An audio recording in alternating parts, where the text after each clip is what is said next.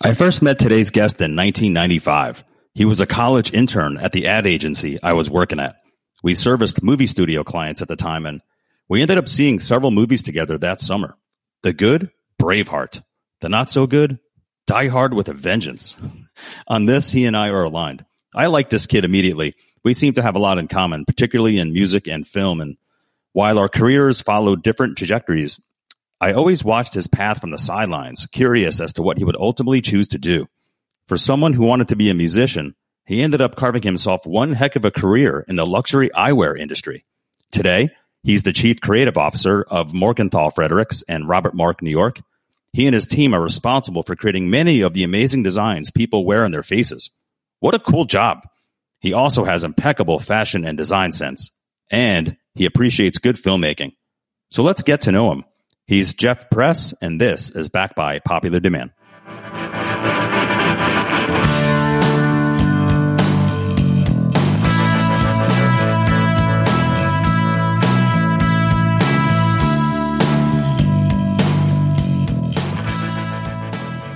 Jeff Press, welcome to the show. It's good to see you. Good to see you. When was the last time I saw you? I think it was it was definitely New York, and I think it must have been maybe around 2015, 2016. I think we had a couple of whiskeys at Stone Rose Lounge at Time Warner Center. Does that sound right? I think that is correct, and uh, and I think your time frame's uh, about right. I, I did a uh, transition from bourbon to Scotch somewhere in there, and we were drinking bourbon, so uh, that's how I basically map out my life. Wait, so let's stop right there. So you made a transition from bourbon to Scotch. Shortly after that, it sounds like what happened? You know, I, here's the crazy thing. My father drank scotch my entire life. I literally never had a scotch with him because I hated the smell of it, all of it.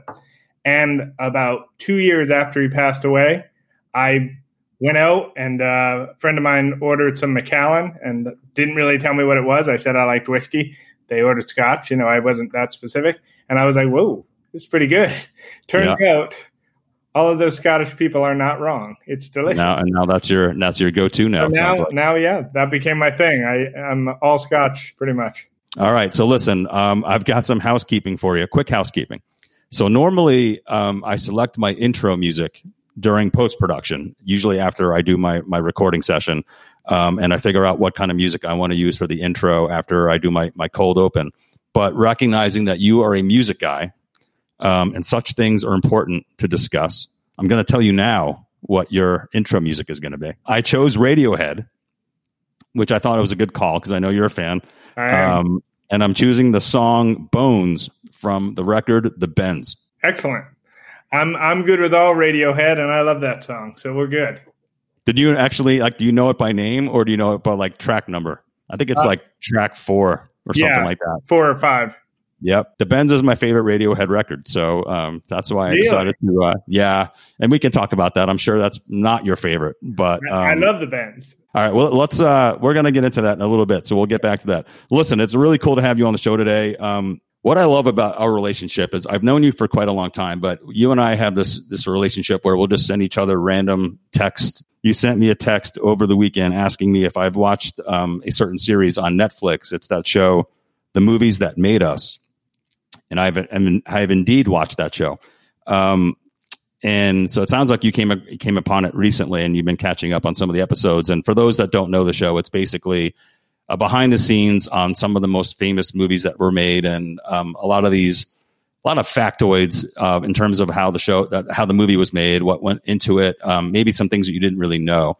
So the thing that seemed to have blown your mind is that you were watching the episode about Back to the Future, and that Eric Stoltz was the original Marty McFly, and that you didn't recognize that he uh, he had gotten tossed off the set. What like five weeks into filming, something like that. That's what they said. Pretty crazy. Um, what do you what do you, what do you think about that show? Let's let's talk about it for a second. So uh, you know, I I love documentaries and I love hearing backstories. So I was totally drawn to the idea. Um, I'm not 100% sure why they went so quirky and felt they had to dress it up. I mean, the stories themselves are pretty compelling. So I didn't necessarily need like the British comedian to throw in his uh, sort of uh, pithy uh, lines. I just wanted to kind of hear the story. So um, I was interested by the content, but I didn't really fully understand the uh, the form. I can't. Um, I remember season one, and this was a while ago. I think season one was probably a good year or so uh, ago, and I don't remember the movies they did, except I know they did Die Hard. I did see Die Hard. I thought like it was a perfectly fine first season, and then when I came across season two recently, I started watching. Um, there were a couple of they did the Back to the Future, and I watched the one about Forrest Gump. Yeah. And it seems like the second season has been done by some sort of studio committee over at Netflix, where they had a lot of notes about season one and they just wanted to change things up and they added this whole narrator that's got like some sort of accent and yeah. There's just it's too lighthearted and, and goofy and like it's trying too hard. Is that is that fair to say? Yeah, I like I don't get it at all. I watched Die Hard and Ghostbusters from the first okay. season. And then yep. I watched Forrest Gump and Back to the Future as well. And like Die Hard and Ghostbusters, I don't know if somebody decided that the content wasn't interesting enough so for season two, they had to, you know, spice it up with some comedy.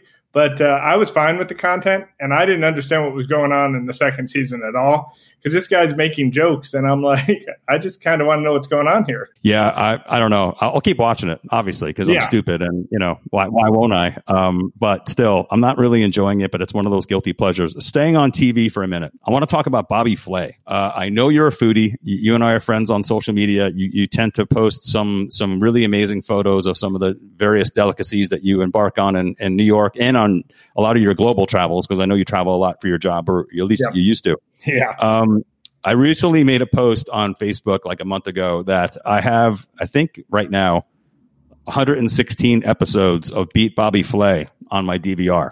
Um, I think I have a problem. and you replied, I think you were the first person to reply and said something like, You've seen every single episode of that show. Yeah, uh, you got to tell you, I love it. Like, I, I love a lot of cooking shows, but what's great about this show is he's so interesting to me. The guy is, he's literally, he's a magician like no matter what they throw at him, he's pretty good. And I mean, yep. there's dishes where he's like, "Yeah, I've never made that," and you know it's going to taste good. Like I don't know if he's going to win at some like Chinese dish that he's never heard of before, but I know it's going to taste good because he just makes things taste good. And the way he goes about it is so sort of masterful because he's always just about like, you know what? I'm going to develop flavors and either it's going to be traditional or it's not. And you watch these non real professional competition chefs. And I love it when they say things like, I'm going to make scallops four ways, or I'm going to, like, don't do that. Or I'm going to nope, make my own pasta. Yeah, don't do that. He's not going to do that. He knows this is competitive cooking. He's just going to make great flavors happen. So I love the way he almost, it's like he is a master he knows what his talents are. He knows what he's capable of doing. And, and I feel like as a viewer, I get manipulated when I watch that show because they want you to think that Bobby doesn't know how to make a dish and then you know the right. other person does. And then you know to your point though bobby has he's a master of, of flavor profile. He just always knows how to bring the flavors. So even if he does the dish a little bit differently than maybe the way it's traditionally done he always delivers. Yeah. and oftentimes he ends up winning that episode. That's why i always respect the people who go right at him. And they're like we're gonna make you know like roasted chicken. Like you know that's right in his wheelhouse. Or we're gonna make huevos rancheros. They're going for him like the person who comes in and gives him a dish he's never heard of before, I find those episodes to be interesting. But uh, when they win, I'm always like, okay. Have you ever met Bobby Flay? You know, I haven't. He he's actually been a client, um, but I've never personally met him. Um, and to be honest, I'd like him to be a client again because I think there's some some good opportunities there. Um, and I always like to uh, big opportunities to outfit people. Well, I'll tell you what, you can you can send him the link to this episode when it's done and, and tell him that we just gave him a lot of love and that he should That's become right. a client for you again. So we're, we're already kind of starting to connect the dots for you, Jeff. So listen, you and I met in uh, 1995, I think. Um, I, I was only a couple years out of school. I was working at a an agency in DC called Abramson Ehrlich Manes. AEM, um, small agency that was led by uh, David Abramson, who at the time was sort of a kind of an icon in Washington D.C., a big ad guy. Uh, he's no longer with us, but certainly was a big name at the time. Um, our agency handled a variety of clients, but I worked in the entertainment division, which was at the end of this long hallway. And uh, we did uh, media and PR for a variety of, of film studio clients. At the time, we handled Paramount Pictures, we did 20th Century Fox, MGM, a couple of others. Uh, you were an intern for us that summer, were you not? Yeah, I was um, for a summer and a semester, actually. Okay, and you were um, you were University of Maryland like I was, right? Yep. That's what I thought. So I think that was probably one of the reasons you and I hit it off right away. Because in my role, I was still the low man on the totem pole. So a lot of times the low guy had to deal with the interns a lot. So you and I would would cross paths quite a bit, and um, have a few immediate memories of that time together. And I know you know what I'm about to sort of get into, but the one of them that stood out to me first, as I was thinking about this the other day, I think this was you, and and I hope it was, and I'm not wrong on this, but you had a friend that worked for a record label. And yeah. I remember that you would this guy would hook you up with a bunch of promo CDs that you know that were I guess like the CDs that get sent to DJs and stuff before they get released to the general public. And usually they have like a hole punched in the top corner of the of the case, and that's what that's why you know that they're kind of a promo. And I think this was you, but you you came into me one day and you're like, listen, I have a CD that I need you to listen to. I need you to listen to it tonight, and you need to come back to me tomorrow and and report on it and give me your and your take. But he's like, this CD will blow your mind. It is a phenomenal recording. And I'm like, and after you said all that to me, I was like, all right, I'm in. So um, the album was it was Oasis, and it was What's the Story Morning Glory, which I think was just about to come out. Do you remember this at all? I do, I do, and uh, and I was right by the way. That album's pretty darn good. You were right. I was actually just going to say I I, I think um, you absolutely knew what you were talking about. I I went home that night. I listened to it. I think I might have even listened to it twice. And I mean, sure as hell, like I think within just a matter of matter of weeks, um, certainly by the end of that summer, that album was all that you heard on yeah. on WHFS, the uh, the alternative station in DC at the time. But they they played Oasis just every every twenty minutes. It seemed like right. Oh yeah, that album blew up. And and it, I had a friend uh, who was at BMG at the time, and I ended up after Abramson. I was an intern at Sony Music. So then I was the guy getting CDs uh, as well. So uh, I don't know if I remember that. Was that was that in New York? Uh, no, down in uh, down in Maryland. Um, still there. Okay. After I did um, the semester with Abramson, I went and did a semester at Sony Music. Got it. Which internship was better? Um, you know, they were both excellent in their own way, but I got a lot of free music. I did see Braveheart before it came out, though, and I got to tell you, that's life changing stuff. So uh, so they I, all have. I, I actually I remember that because we worked on Braveheart that summer. It was it came out in '95, and oftentimes we would go to the MPAA, which is the Motion Picture Association of America, which is based in DC. And it was a just a couple blocks from our office at the time, and and a lot of times we would see these screenings, you know, at ten in the morning. Um, they called them exhibitor screenings, and this was even before the press got to see the movie. It was really for the theater owners, and yeah and you and me and and all of the people that we worked with in the department would all go and so i think we saw braveheart together for the we three did. hours and and probably grabbed lunch afterwards and talked about how how amazing i think we also saw i want to say die hard 3 that summer i think that is correct yeah not my favorite yeah. of the Die Hard series. No, but, not, uh, but pretty good. Not my favorite either. So there was a funny thing that happened that summer when you were you and I were interning. Um, it's the David Abramson story. Um, you knew that I would bring this up. So he was often walking around the halls and he would just pop in different people's offices and say hello. But he really liked the entertainment division. It was kind of one of those departments that had a, a special place for him and in his heart. And I think it was, hate to say this, but a lot of cute women were in our department at the time. Uh, all the women that ran the department were easy on the eyes, as my dad would say. And uh, he liked to come down there and chat and flirt and, and do all that sort of stuff. So I remember one day um, he came into the back room and you were back there with me. We were doing something or other, and he uh, he didn't like what you were wearing that day. And he came up to you and he's like, I, I, and again, I, I don't know exactly how this went down, but he said something like, you know, what's your name? And you're like, my name is Jeff. And he's like, Jeff, um, I, you know, you can either go home and get changed or not come back. that is do you remember true this? story. I do remember. I remember it clearly it's not the last time somebody thought I was wearing something that uh, that didn't fit in, but uh, I do remember him coming down and saying it, and uh, and he was totally serious. Like when he first said it, I remember being like, "Is is he messing with me?" He was not messing with me.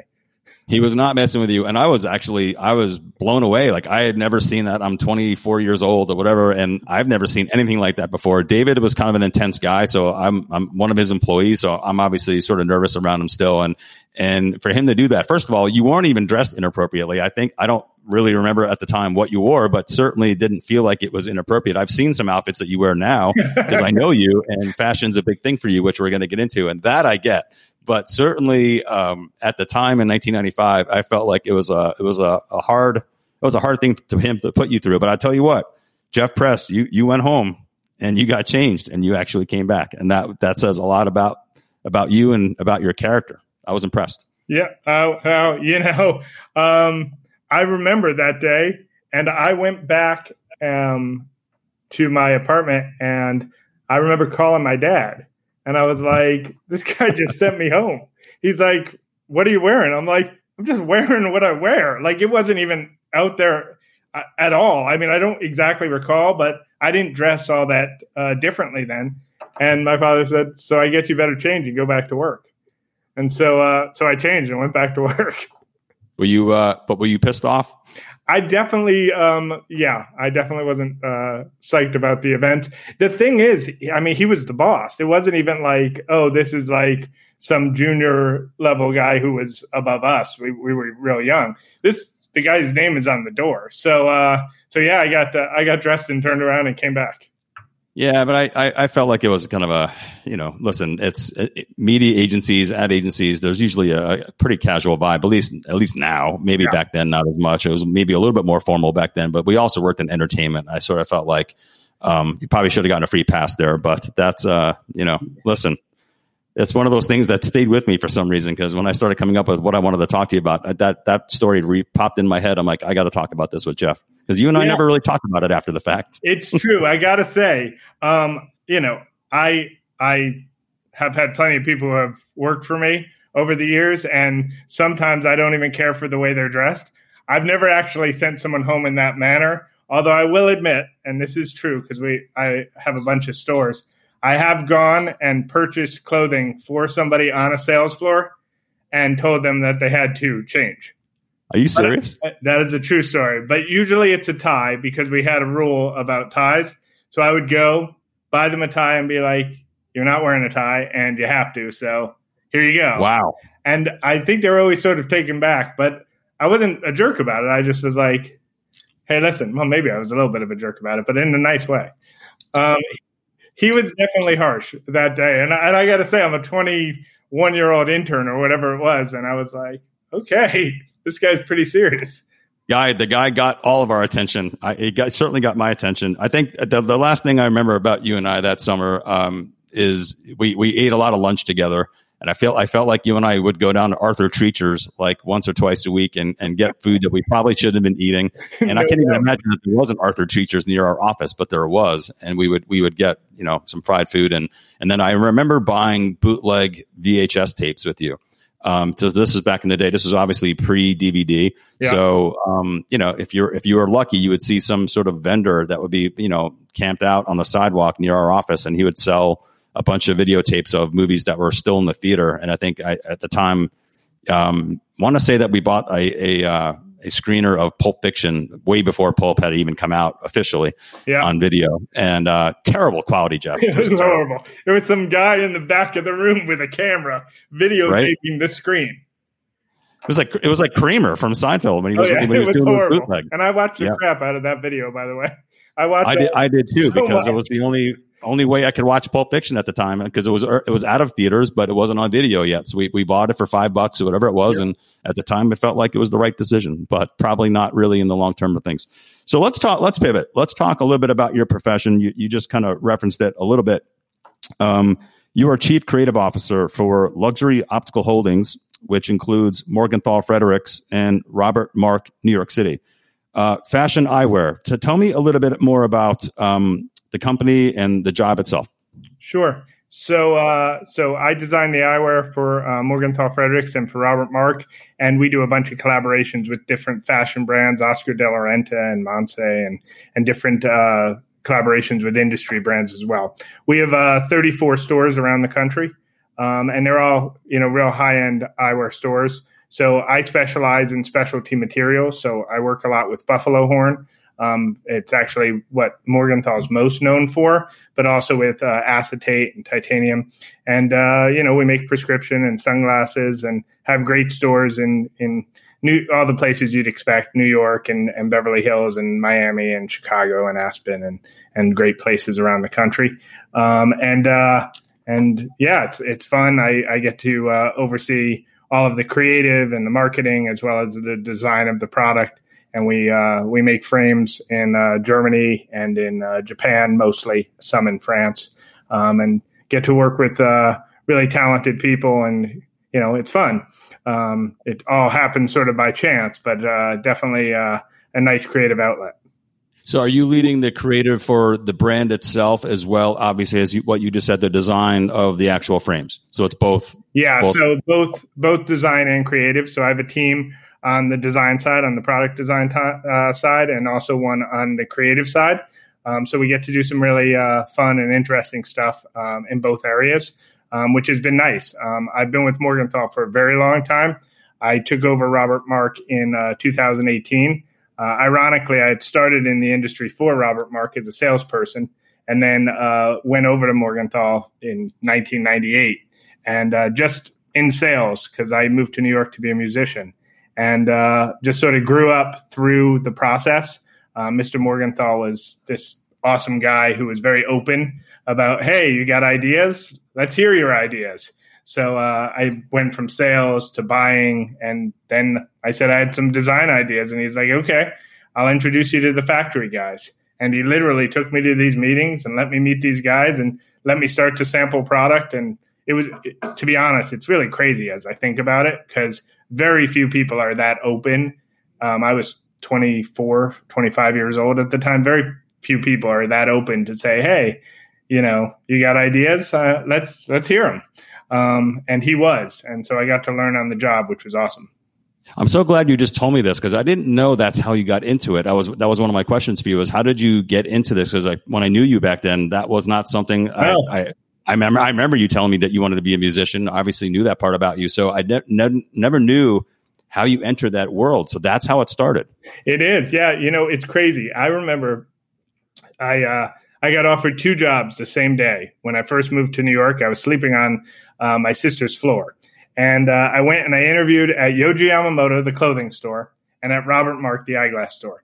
And I really wanted the job at Yohji Yamamoto. Um, to this day, my favorite designer, and I was like really into Japanese design, and I still am. Um, but the job at Robert Marc was available four weeks earlier. And so I, I took the job because I didn't really wow. want to sleep on my sister's floor for too long, and I just found an apartment. And on the first day at work, I remember going to a payphone, which shows you how old I am. And I called my father and I said, Yeah, you get a free pair of glasses after three months, but I'm not going to be here three months. I'm going to take that other job in four weeks. And yeah. that, uh, that was 25 years ago as of uh, August 8th. So um, I got I got the free glasses. Um, but uh, but yeah, so pretty crazy. It just sort of happened that way, and um, that doesn't really happen very often, Jeff. That's not the way it works usually. That's so so random, right? It, it really is. I, you know what's so funny is I took a job in an eyeglass store because I was really serious about music. So I didn't want to work for Sony Music because I wanted to be a musician. So I turned down a job with Sony Music when I first moved to New York to not do that so I could be a serious musician. Here I am years later. I'm not a professional musician, and I got quite serious about the not serious job that I took. It's uh, all came full circle. But uh, but the nice thing about it was, uh, you know, I wanted to to make things. I thought I wanted to make music, and and I really liked that too. But I wanted to make and create things, and so eyewear gave me an opportunity to do that. And once I got really um, interested in it, and you see the small, sort of intricate details of it, um, and the beauty. The one thing that I love so much about it is this idea of form and function coming together. There's a real use for eyewear people feel really insecure often about eyewear. And if you make it beautiful and comfortable and look great, then it really flips that over. And I uh, I love that part of it. I like really uh, I, I, I like the idea of taking form and function and putting them together in that way and making a tactile product that people really depend on, not just to see, but to shape their entire appearance. Do you feel like you always had those creative and design instincts inside you, or like did, was it always there and you just needed something to kind of help you harness it? Like, how did that come about? You know, I I, I definitely felt like I was going to do something uh, in creative. I was at, at Maryland and I was a journalism major, And freshman year, I started writing some some papers for a class that I was taking. And I remember I had this professor who I didn't like very much, who said, "You're way too creative to be a journalist. Journalists are supposed to write accurately about what they see, and you keep trying to like write something that you find to be interesting or creative." So I didn't know if I'd be a writer or a musician or, or what it might be, but I knew I wanted to make something. I, I think uh, the line I usually say is that uh, somewhere in there it flipped from wanting to write and think about other people's lives to wanting to create stuff in my own. Um, and uh, and I think that's right. It turned out to be eyewear. I mean, could it have been clothing or could it have been jewelry or something like that? Maybe had the situation been different. But I thought eyewear gave me a really great out, outlet to do it. And the beauty of it was I really joined the eyewear industry while it was starting to boom. Um, if you think about where eyewear was in the 70s and the 80s, it was really, uh, you know, kind of tough out there. If you had glasses, they were not good choices for me as a five year old, six year old, seven year old. They were not good choices. But there was a, um, there was an explosion, really a revolution in eyewear in the late 80s and into the 90s with brands like Oliver Peoples and Alain Mikli um, and, and Mr. Morgenthal and Robert Marc.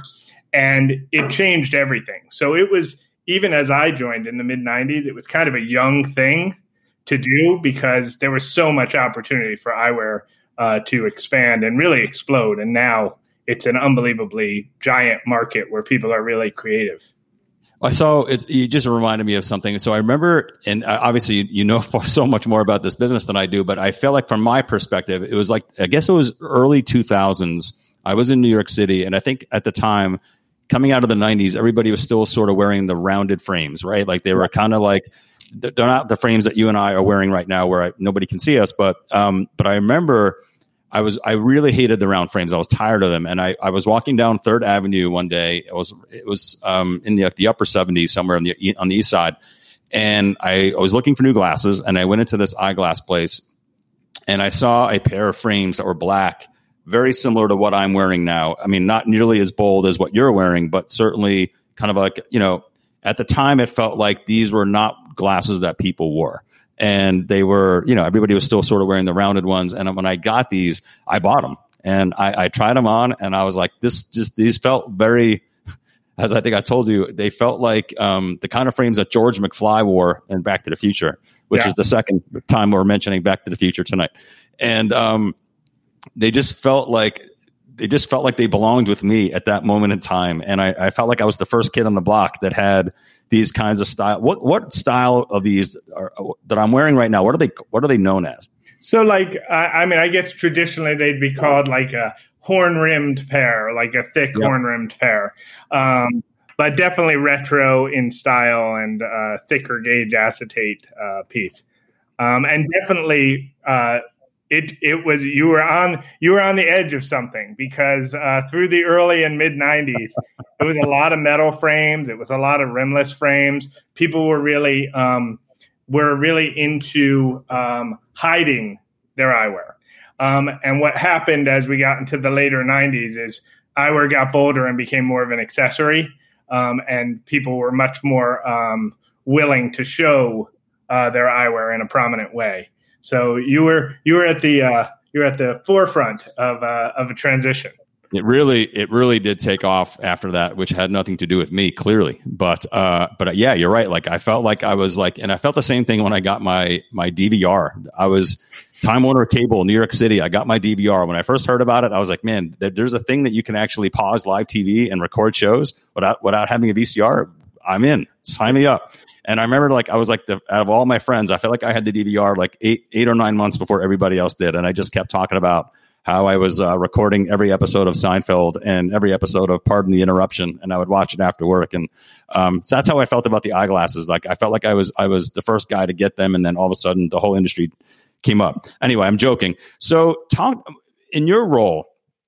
Is it is there is there a focus of of continuing to create new new designs and new frames, or is it more about making sure that you're you're manufacturing what people want? It's a combination of things. I mean, the one thing I'll say, you know, eyewear is small, so you're working with something that has to fit the face. Um, so there are there are guardrails, and those natural guardrails I think are are a good thing to be honest with you because it creates a certain structure. Um, so we have a much longer timeline with eyewear than say a fashion designer does, where something comes out in spring and it's gone by fall, and it um, it gives you an opportunity to continue to recreate things um, that work really well, but also to make new styles happen. So um, so, you know, we make anywhere from 20 to 25 new styles a year. And then we also add colors and keep our best sellers constant for long periods of time. What I like to try and do, and what I've sort of um, specialized in in my career, is working with materials that are really special and unique. So we do a lot with buffalo horn that um, that does um, evolve what has happened with materials before. So I use with stone, I use wood, but mostly buffalo horn to create new techniques with a really unique material. And I love doing that because the nice thing about horn is that um, horn is both um, really lightweight and comfortable, but really beautiful. Um, so each piece is one of a kind because it's a natural material. So I really enjoy that. Um, but I would say uh, it's a combination of continuing with existing styles that obviously drive the market, but trying to continue to evolve also. So, for instance, um, with with Robert Marc, we specialize in different color acetates, and so we stay in a fairly classic shape range. But we definitely like to play with materials and show different colors, and so that's always fun um, to do that and each brand has its own identity in and of itself. So where Morgenthal is a really eclectic brand, where we go much sort of further on the design side, Robert Marc is a more um, modern but classic brand. So shapes stay more in a, a range, um, and then we do it with color and material. Um, and and to be honest, it's an interesting thing, but I, I enjoy all of it. Um, what I like to do is see what's right about the brand and then how you can tell stories within the brand. Um, so my um, viewpoint when we're designing Morgenthal Frederics or when we're designing Manes especially, or, you know, which is really eclectic, or Oscar de la Renta, which is pretty eclectic, is very different from when I'm thinking about Robert Marc, where it's much more about classic silhouettes and choosing great colors that make a lot of sense. So what is it like to, when you design, you know, new frames, um, how how many like iterations are you going through before one actually finally gets the green light and gets manufactured? So, I mean, I can't even imagine how many like fall on fall in the trash. You know, it's an interesting thing. So I, I a designer on my team, her name is Ria, and she changed my entire perspective of how this world of design works. Um, three years ago, she graduated from Rhode Island School of Design, and she brought all the technical skills. I mean, she's super talented and super smart, but she brought all these technical skills. And here I am, old, working, you know, with sticks and stones. I'm just doing, you know, some some drawings and I'm drawing arrows and explaining to the factory how this is supposed to work. And all of a sudden we're doing 3D renders and 3D modeling and, you know, it's a whole new world, right? Yeah. And you know, I say to her all the time, I'm like, you can't worry about the frames that don't make it because we're going to design, you know, 20 frames for every frame we make. And some of them you're going to go back and say, oh, how did that not make it? That's, that was so good. And a bunch of them you're going to go back and say, good thing that didn't make it. That thing would have been a dog. Um, but I, I guess, and I, and I say this a lot, after this many years and this many collections, so for Morgenthal, I've been the, the head designer there since 2006. So I've made a lot of a lot of frames and a lot of collections. I try not to get emotional about the individual frame, and I try and think about the full collection and the full brand story because um, it's much it's much um, you can get lost in an individual frame. But I will tell you, many frames just don't make it. Um, there's there is a real back and forth on the beginning with concept and drawing, going to the rendering process, getting first samples, and sometimes that can take 10 or 12 months and you realize, yep, this isn't going to make it. And you just have to kind of be okay with that. Otherwise, you'll get too emotionally involved in each frame. And that's actually not a good process. Um, you have to be able to edit yourself. I gotta, I gotta ask you. I hope you don't mind me asking you this. How many frames do you have? personally? I have a lot of frames. I'm going to say um, so. The first thing I would say is I probably have um, between me and my wife, and she has a lot. And to be honest, I use I put her prescription in all of my frames, so this way she can wear my frames. Our prescriptions are super close. That is my, what a, that what is a husband. Not, that is not medically recommended, but um, it's a very basic prescription, and it's mostly for reading. Um, so we probably have 150 pairs with um, a prescription that I can use. Yeah. Um, but then I have a lot of sunglasses and other frames, and it is it often happens that people come over and they're like looking through a draw, being like, "Oh my god, look at all these frames!" And they pick one up and they're like, "This is awesome!" And I'm like, "All right, you know, take it." And they're like, "Take it," and I'm like, "It's okay. Like it doesn't even have my prescription. You can take it." So people like to come over because, as it turns out, nobody wants a bottle of wine from me. Like Sure. nobody's psyched about getting a bottle of wine from me. They all just pretty much want sunglasses or whatever. So uh so probably I'm guessing 150 pairs, but I I've never really counted or not in any systematic way. Well, Jeff, I'm going to be. Uh, I'm in New York next week, Monday and Tuesday, so I will swing by. And, You know, should. I'll just lay out a couple that I Yeah, can take. I'll be honest with you. I owe one. you I owe you glasses. I've said it to you before, and it is not that I don't want to give you glasses. It's just that I um my follow through on that is not always ideal. So stop by and and I promise you you will leave with something nice.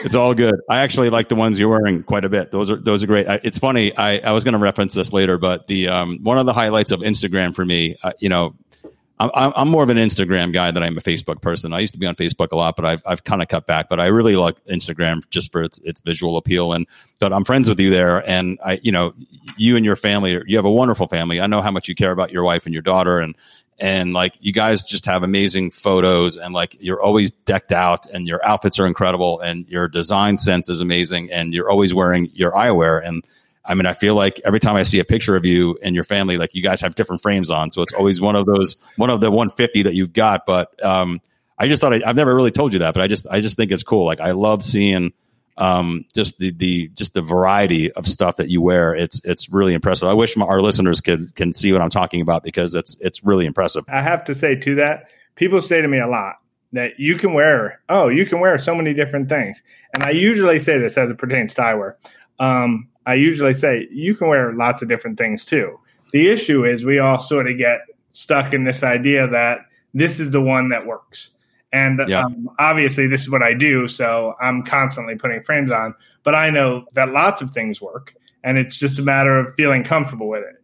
And that comfort and confidence makes it so that you think people can wear a lot more than you might otherwise think. So, so I appreciate that. I do, I do, I, I must say, I do like the idea that every photo we look like a different group. Um, I always thought that was very interesting. So uh, that is not that is not unintentional. Couple more business questions for you, and then we'll we'll take a quick break. But Sure. from a business perspective, with with you know with Morgenthal and Robert Marc, is the goal? I mean, you know, obviously this this past year, the pandemic has caused a lot of problems for many bus- businesses. Um, a lot of brick and mortar stores, you know, are not seeing the traffic that they're used to seeing, and some of them have closed down. For you, is it still driving you know retail traffic to these 34 locations that you guys got? Is that the priority, or is it more of a digital um, execution now where people can buy the things online? Because I see all these ads on Yeah. social media now for buying. I'm sure they're knockoffs for these, you know, eye, eyewear that you can get fairly inexpensively if you buy them online. And I don't like doing that, but talk to me a little bit about that dynamic right now. It would be foolish to say that we haven't seen a shift in the fact that there's more eyewear online. But we believe, you know, very much in the idea that the personalized service and optician matters in both selecting the right frames, but also putting the right prescription in. You know, your eyewear does have to assist you in seeing, and that's the most important sense there is. So, um, in person still drives the majority of our business, though we look at online as a growing business. And the way we would want to do that and the way we will do that is to make sure we're doing it in a service oriented and optician led way so that it's still a professional encounter. Um, we're not inexpensive. Our eyewear is not inexpensive. It's, you know, really um, phenomenally well made and it should be serviced by professional opticians. And so for us, and this is sort of unique. I mean, obviously, COVID wasn't good the first few months. Stores were closed, and no one was prepared for it uh, and that includes us. But since uh, stores have been reopened and people are on Zoom or FaceTime or Skype all the time, um, eyewear is even more important. I mean, the reality is, I may not know what kind of watch you're wearing or if you're wearing pants, but I know that you're wearing glasses and I can see them prominently. And uh, and that's been a huge thing. So to be honest, as it pertains to 2021, it's been a great year from a business perspective because I think where people are not necessarily buying a lot of fashion items, eyewear is an item that is both functional and style driven. And if we're in meetings or if we're in conversations like this, really, this is the accessory. This is the only thing you see. Um, and um, it's important that you see well. Um, so, what we've seen is a lot of change in terms of the advent of blue light protection to protect your eyes from the increased screen time. We've seen office lenses. These are lenses that are for computer use.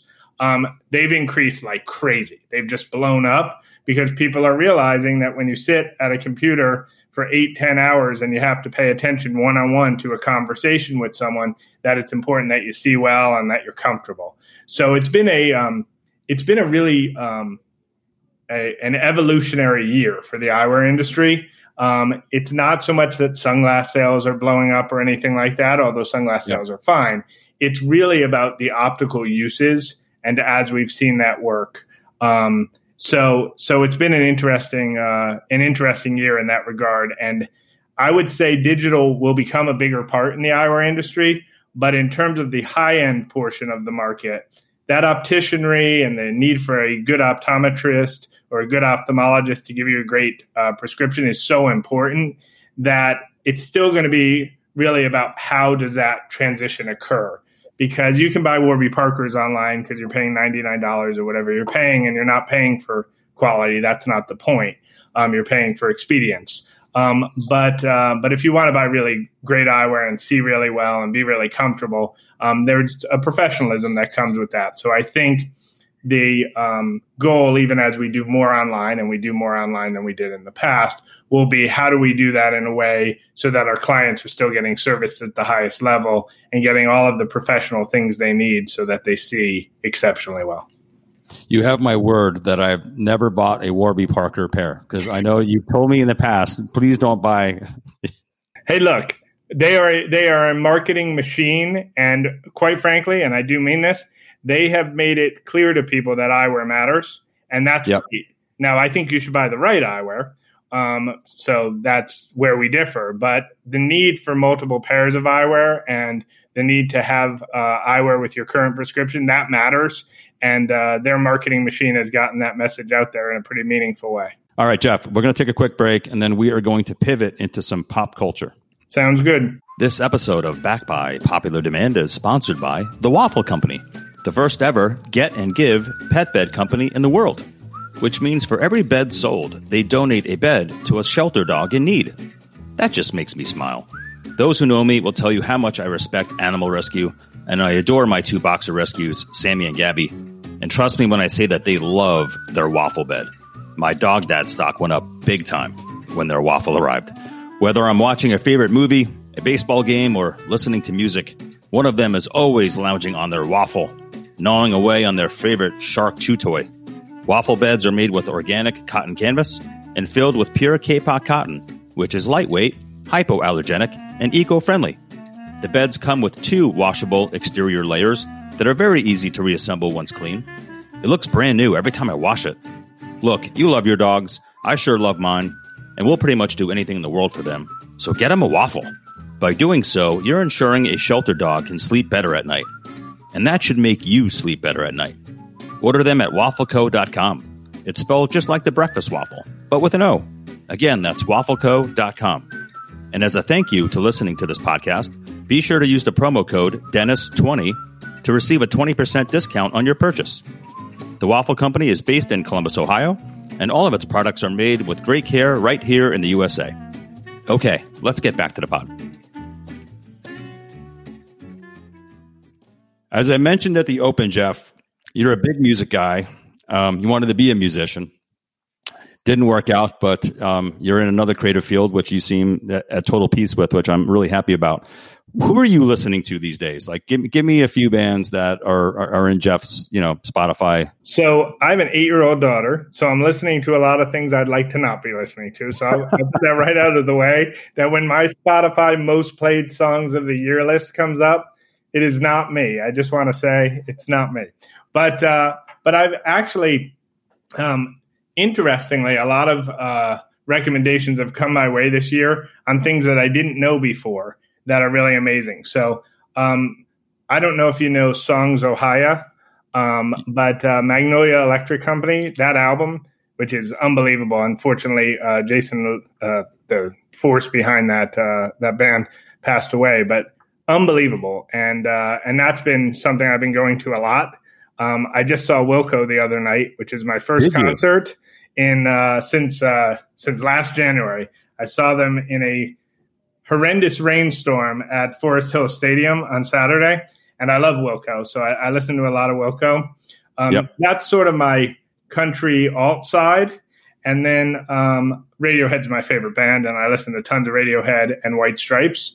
Um, those are my typical standards. Um, but one thing that I've been listening to a lot, and I just missed her for like 20 years. I had friends who would be like, how are you not a huge PJ Harvey fan? I know what you listen to, and how are you not a huge PJ Harvey fan? And so over the course of like the last three or four months, I've just been listening to a ton of PJ Harvey. Funny, I uh, uh, Jeff Tweedy was the last concert I had seen right before the pandemic. I, I caught him in DC. He was doing a solo tour. Um, and it was shortly before I moved to LA officially. So it was one of like the last things I did in DC before I left. And I just walked over one night. He was playing, and I saw him.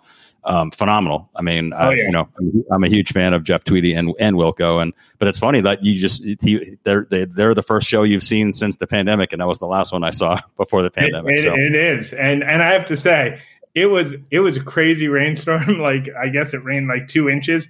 We were under a tree in Queens, and I was like, yeah, I still kind of feel like it's worth it. Um, so that's a good show. You posted something on Instagram the other day about, I think it was about David Bowie um, and one of his albums and how meaningful it is to you. And we all have a few. So tell me, like, and this is probably a conversation we really need to be having over over the scotch, apparently. Um, but give me a give me a couple of your as a musician and someone that loves music. Give me a couple of your desert island records. I'm not going to have you do all five because I know that's what everybody always says. Give me your top five, but give give me a couple. Like, what's what's Yeah. high on the list for you? So OK Computer is my favorite Radiohead album, and is also my favorite album. So I had a feeling it was that. Yeah. Um, so I, I, mean, I like a lot of Radiohead, but that's my favorite. Um, and I listen to tons of White Stripes. So any of their first five albums would be just fine.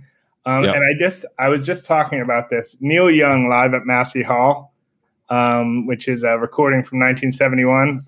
It's so good. Um, but uh, again, that that whole straddling of uh, alternative rock and some country alternative feel. Um, I've also been listening to Rage Against the Machine a lot, the first album. So uh, those are those are pretty good ones to take with, um, and uh, you know cover uh, cover a bunch of bases. So you and I text each other quite a bit about film, which is really kind of what I think brought you and I together because we were working on movie campaigns back in the day. So um, our relationship has certainly been defined in many ways by by film.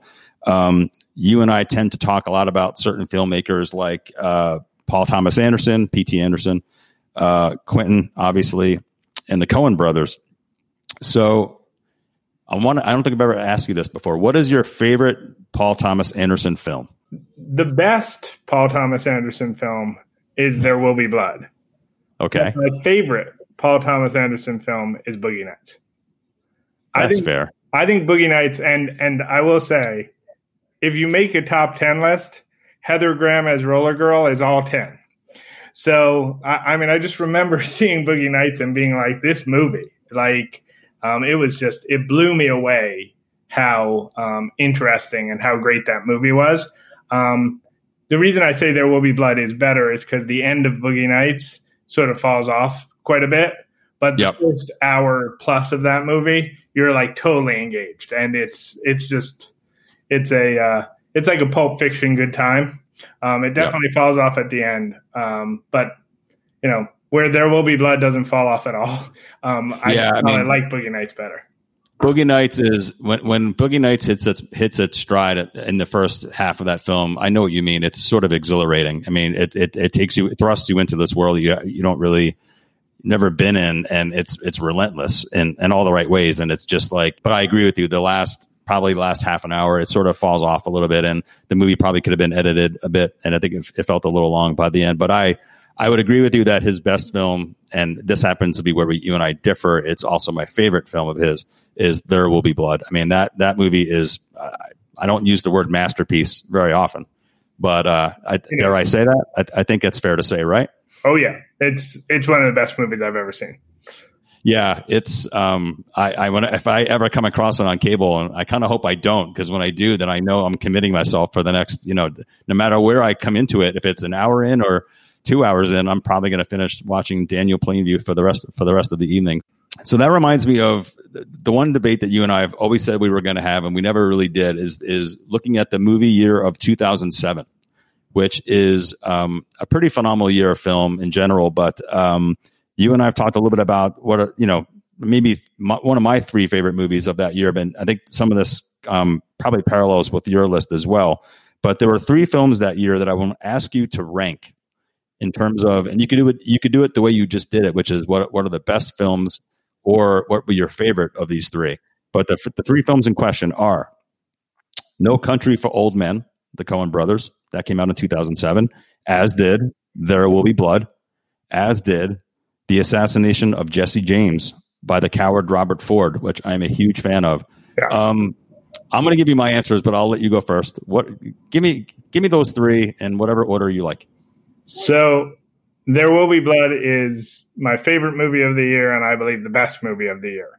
Um, I thought that movie was perfect, and I may like Daniel Day Lewis in that movie as much as any of his roles. He's so perfect in that movie. It's it's really amazing, and it looks beautiful. Where maybe is surprising is No Country for Me is third. Um, I know what? it's third because wow. I love the assassination oh of Jesse. James.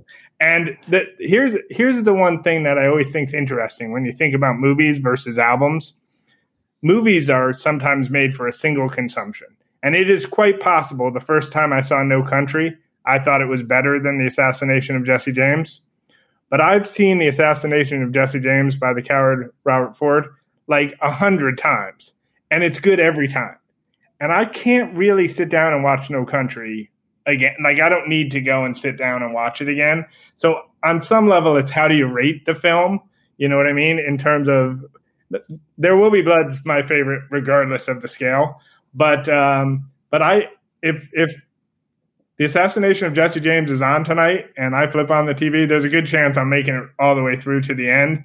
And I think both Brad Pitt and Casey Affleck are perfect in that movie. I mean, I, I have to say one thing about Brad Pitt is I know he was and he's still good looking, but he was really good looking when he was young, and that sort of skewed things. He had to like bust through that. But yep. he is a phenomenal actor, and he is great in that movie. Um, so, so I, I, I once posted a while ago, years ago, that how did No Country beat There Will Be Blood for best film? Because there's just no way it's better and uh, and I stand by that. And uh, so I'm probably unduly harsh on No Country because I was bitter about the fact that it was the wrong movie to win Best Picture. But uh, but that's my order. Well, listen, my, my head's about to explode. I don't even I don't even know what to say next, and we don't have enough time because this is a podcast, and I got to be mindful of length. Um, I listen. Wow, I didn't think you liked Assassination of Jesse James as much as you did, so that's really interesting. And I'm I'm I'm I'm floored that you love it as much as I do. And I, I would also just one other thing I would add about that film: it's brilliantly brilliantly photographed. Oh yeah, um, beautiful. I mean, there's so many shots in that movie that are I, I, watch it and I'll I'll be just be like, I don't know how you shoot that. Like I, I don't, you know, I'm not a cinematographer. I don't know I don't know how you do that, but the, the the framing of that film is incredible. But I would also just give a nod to the Nick Cave score. Um, the, the music score in that film is really impressive. Um, and I'm assuming that's probably one of the reasons why you like There Will Be Blood as well, is there's a Radiohead reference there because it's Johnny Johnny yeah, Greenwood, right? Yeah. Yeah, actually both scores. And you know, I didn't mention when you asked who I've been listening to a lot lately, but I've been listening to a lot of Nick Cave. And part of the reason I've been listening to a lot of Nick Cave and PJ Harvey is that I just finished Peaky Blinders, which is a great show. And the score to Peaky Blinders, all the music is so phenomenally good. Um, and uh, I, I, do love that score as well. Um, Wow, that's a that's a show that I need to watch. It's on my list. I keep this rolling list of shows and movies on my phone that I, whenever someone says something, I, I add it, and the list is quite long. I was actually going through it the other day, and I was kind of taking some stuff out of it that I have now since watched. And Peaky Blinders is is high on the list. It's it's been there for a while, and a good buddy of mine, Dave Campanelli, who loves that show, he's, he's always told me you need. And let me tell you what, Tom Hardy in that show, so good he I mean the whole show is phenomenal. I loved it. But uh, Tom Hardy is so good. I watched that show right after Ozark, right after Breaking Bad. And I'm not saying it's better than Ozark or Breaking Bad, but I enjoyed it more than either. Hmm. Jeff, I, I got to tell you, man, No Country for Old Men. We, going to have to talk more about this. So I, I can't because it's probably one for me and it's no. three and it's three for you. There Will Be Blood is a phenomenal experience. It is an amazing film. I love the fact that first 25 minutes there's hardly any speaking in it and it's just Daniel Plainview trying to trying to you know make a living and he's digging and he breaks his leg and it, I mean you don't make movies like that that often that start off as daringly as that film does but like No Country is the is the Coen brothers at the top of their game in my opinion and they've made some pretty phenomenal films throughout their career but that movie is man, wow. We're going to have to talk more about this. That, that is very interesting. By the way, The Big Lebowski is the Coen brothers at the top of their game, but I'll, I'll, uh, really, I'll, you think that? The Big Lebowski is my is my favorite movie ever.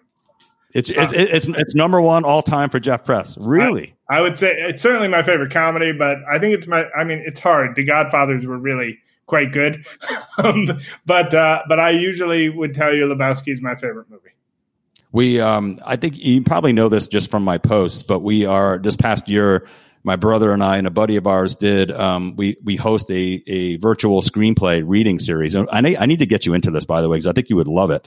Um, where we take a famous movie script and we we have a bunch of our buddies and and friends of ours that, that come in and we assign a role to everybody and we get on Zoom and we take two hours on a Thursday night and we all read the movie. Um, it started off with Glengarry Glen Ross and it was kind of small and we love David Mamet. We, we did it. It was like, we didn't, it was kind of our, our beta. We didn't really know what we were doing yet. And then we loved it. We had a phenomenal time. And then all of a sudden we're doing Pulp Fiction and we're doing Reservoir Dogs and all these others. Um, a, a, year later, we're already coming up on our anniversary and we do them probably like every four or five weeks. But A, I need to get you into that. And I can't believe I haven't gotten into that because I think you will love it. But cool. more importantly, we were my brother and I were just talking last week that we need to do a Coen Brothers film because we haven't done one yet. So I think we were going to do Fargo just because we think the characters might be a lot of fun to play. Yeah. But um, my buddy Nick, who's one of our, our partners in this, he was he actually just told me the other day that we should do Lebowski. So whoever draws Totoro is just psyched. Right. Um, I can't believe I haven't asked you about that. I, am really, I'm going to make a note that um, this fall we're going to get Jeff Press into our. We call it Video Village, by the way, like and we're going to we're going to get you into Video Village, and we'll uh, we'll give you a nice juicy part, and we'll give you time to prep, and uh, I guarantee you're going to want to do it again. Okay. So, it's a lot of fun. All right, Jeff, I'm gonna I'm gonna wrap. I want to let you go, um, but before I do, we re- we referenced this a little bit earlier, but you have an amazing fashion sense. I mean, some of the outfits that I've seen you wear, like I, I look at it, I'm like, wow, Jeff, man, he's bringing it today. He, what a great outfit. so my question is this: is is part of that part of just what you do for a living, where you work in a, in a creative field with a lot of designers, and I know the, the creative community tends, tends to dress a little bit differently than the average person. Is it is it more about that, or when did you like get into fashion in a very real, meaningful way? You know, it's interesting. So senior year of college, I started to really think a lot about um, a lot about fashion. Um, as previously stated, Ziggy Stardust definitely was that album that was the most important thing, and, and I'm I don't dress like David Bowie, but what I what I took from that was this idea that you could create personas and and kind of look and be how you want it to be. So senior year of college, I remember I was going to like vintage stores and buying like pajama tops and like bell bottom uh, tuxedo pants. And um, I was like, all right, this is pretty cool. And I didn't have a whole lot of money, so this this was where I went. Um, but uh, as time went on, I definitely got more and more into um, trying different looks and things. And for a while there, um, obviously I, I designed eyewear, but my wife and I designed a men's clothing collection, and it was all upholstery fabric three piece suits. It's when the movie Velvet Goldmine came out, and this whole idea of wearing the, these three piece suits. And uh, about that time, I did Rag and Bone's first eyewear collection with them. And I remember Marcus, who's one of the founders and designers of Rag and Bone, being like, serious suit man. And I was like, that's right. We're standing here and, you know, I'm at a at a runway show and everybody's, you know, dressed doing their thing. And I was like, I don't really want to look like them. I just kind of want to look like me. So uh, we did a, a, bunch of design, my wife and I, uh, clothing. And then years later, my style evolved because I got older and I wanted to be more comfortable. Those suits weren't actually that comfortable. So I got really into Japanese design. Um, and so I love a lot of Japanese designers. Yohji Yamamoto is probably my favorite designer. Um, and I got really uh, close with and uh, friendly with the folks at Chrome Hearts, and I love Chrome Hearts. It's it's probably my favorite brand um, because there's a real pure way they look at what they do, and I love that. So um, interestingly, I happen to marry someone who's a personal stylist and really into fashion as well. And I, I had this friend right before I met Melissa, my wife, and she said, "Oh, you're going to meet someone." That you're going to end up marrying, and she's going to be buying you like Oxfords and khakis, and you're going to totally change by the time you're, you know, you're 30. and it did not go that way at all. Not so the first all. time uh, I met my father-in-law, I had orange spiked hair, a ruffled shirt on, and these pants that had one stripe. And I swear he put his hand out and he was like, What the hell is going on here? And I was like, That's perfect. So right. uh, so I just got into it and uh, and she and I love doing it. And now my daughter is actually really into it too. She goes to sewing camp sometimes and um, you know, we just uh, we like the whole idea of uh, of dressing up and uh, and uh, kind of having fun with it. Well, look, I, I whenever, whenever I see it, I'm just like, wow. I mean, and then I always think about Jeff's closet, and I'm like, where does he get? Where, where does all the stuff get stored? Like, because you have, I mean, you're you're you're the only friend I have that's that dresses the way you do. Like, and I, I mean that in a compliment. Like, that is a, it's a phenomenal wardrobe that you've got, and I don't even know. Like, do you have it all in your place? Do you like have it, some of it in storage? You want to know what's funny? Is is we have a lot of closets for a small space. We live in Manhattan, and I was I was saying um, to a friend. We just bought uh, the apartment next door, and we're going to make our place bigger. And so we were meeting with an architect, and I'm like, "Yeah, we need more closet space." He's like, "You have huge amounts of closet space." I'm like, "We have huge amounts of stuff, and yeah, I don't actually more. like it to be out." So we uh, we probably uh, have the percentage wrong of how much floor space and how much closet space you're supposed to have in a New York City apartment. But what can you do? Great great career for you man. I'm like i've been watching from afar and just in what you do and i i'm knowing when i knew you from way back when. Uh, it's been really impressive to watch um, what you've what you did and not that that matters uh, or anything but it's just uh, you seem like you're in a place where you just love what you do for a living and i, I love that about people and that's certainly something that i've always tried to kind of instill in my own career. So um, very impressive to watch. You get lucky and uh, get opportunities and i got lucky and got some opportunities to really get into something and uh, that's been really cool. So uh, yeah. I feel fortunate with that, and uh, you know, uh, it's funny. I was in I was in Cleveland, and the guy Gary uh, Kelly, who I worked for right after at Sony, he's now he's the chief revenue officer at Interscope Records. He's like a, a big deal in the music industry, and he's like. He's like, I didn't see this at all for you, man, but I love how much you love it.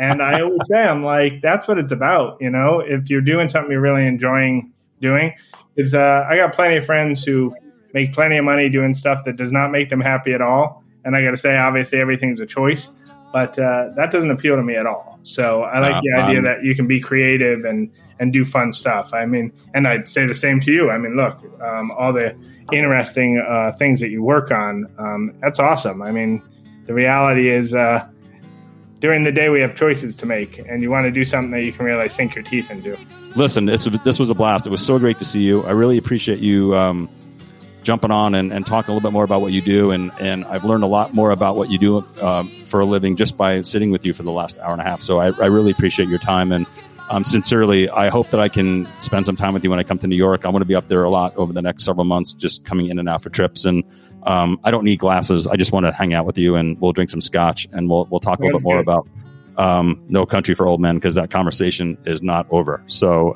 because um, I, I can't believe that's number three for you. I really can't. Now so. I feel like I have to see it again. So maybe I'll have to do that before I uh, before I see you next. But uh, I look forward to it. No, good. Well, listen, thanks again, Jeff. Everybody, thanks for listening. I've been, uh, I kind of took the summer off. Um, I'm coming back with a bunch of new episodes this fall, so I appreciate everybody's patience. I'll be back soon with another episode. Until then, thanks for listening, and we'll see you soon.